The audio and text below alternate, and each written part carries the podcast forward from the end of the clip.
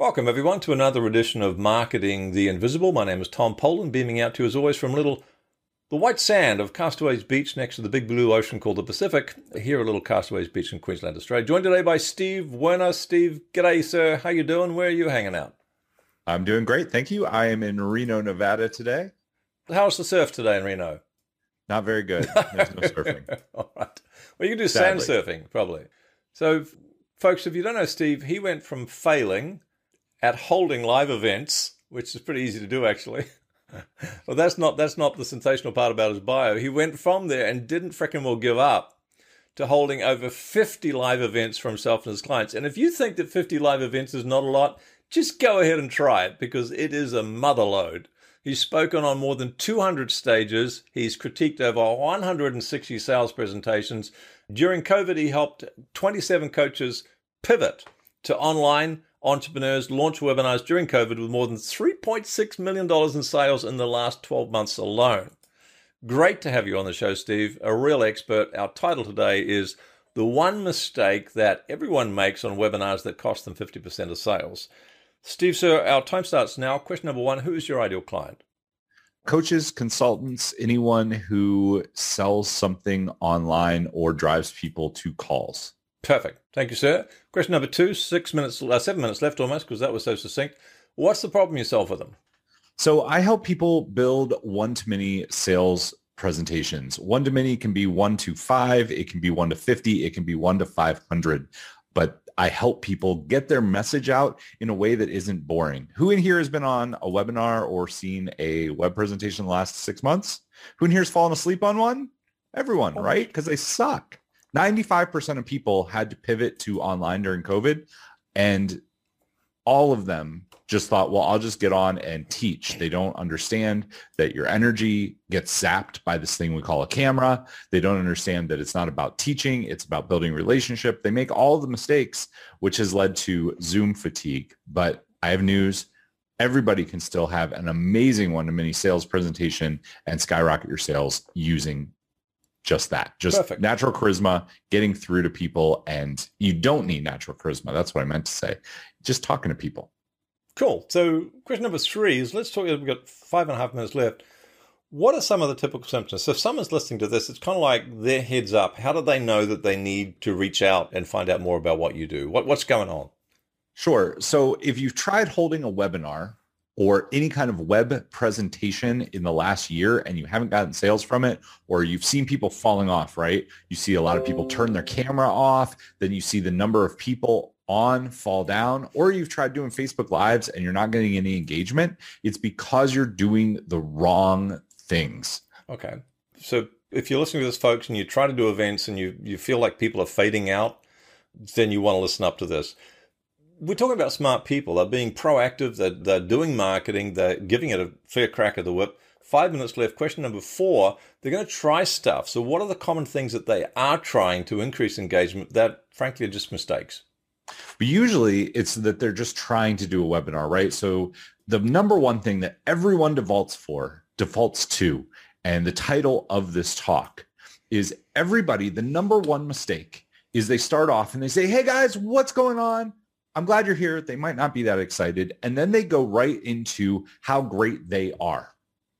Ah, That is the worst possible thing you can do. The second worst possible thing you can do is to teach, to launch into teaching. So really quick, Tom, I want you to think back to high school or college. I want you to think to your favorite teacher, and I want you to think of your least favorite teacher.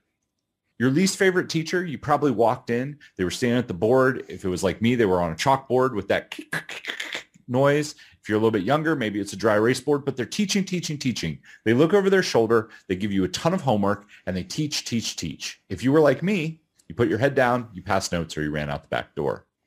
Now Yeah. think of your favorite teacher. Your favorite teacher taught less, but engaged more. It's not about what you teach. Our ego tells us we have to teach everything we know in order for people to pay attention to us. But it is much better to teach one small, meaningful thing and engage with people than to teach, teach, teach. Because Perfect. people buy from people they know, like, and trust. They'll get on calls with people that they like having a conversation with, not somebody who is boring as crap. Thank you, sir. So that's question number four done. Question number five, and three minutes left. A valuable free action, like a top tip. We've talked a lot about what people should not be doing. Give us a how to or a step forward. May not solve the whole problem, but it would be a really good head start for folks.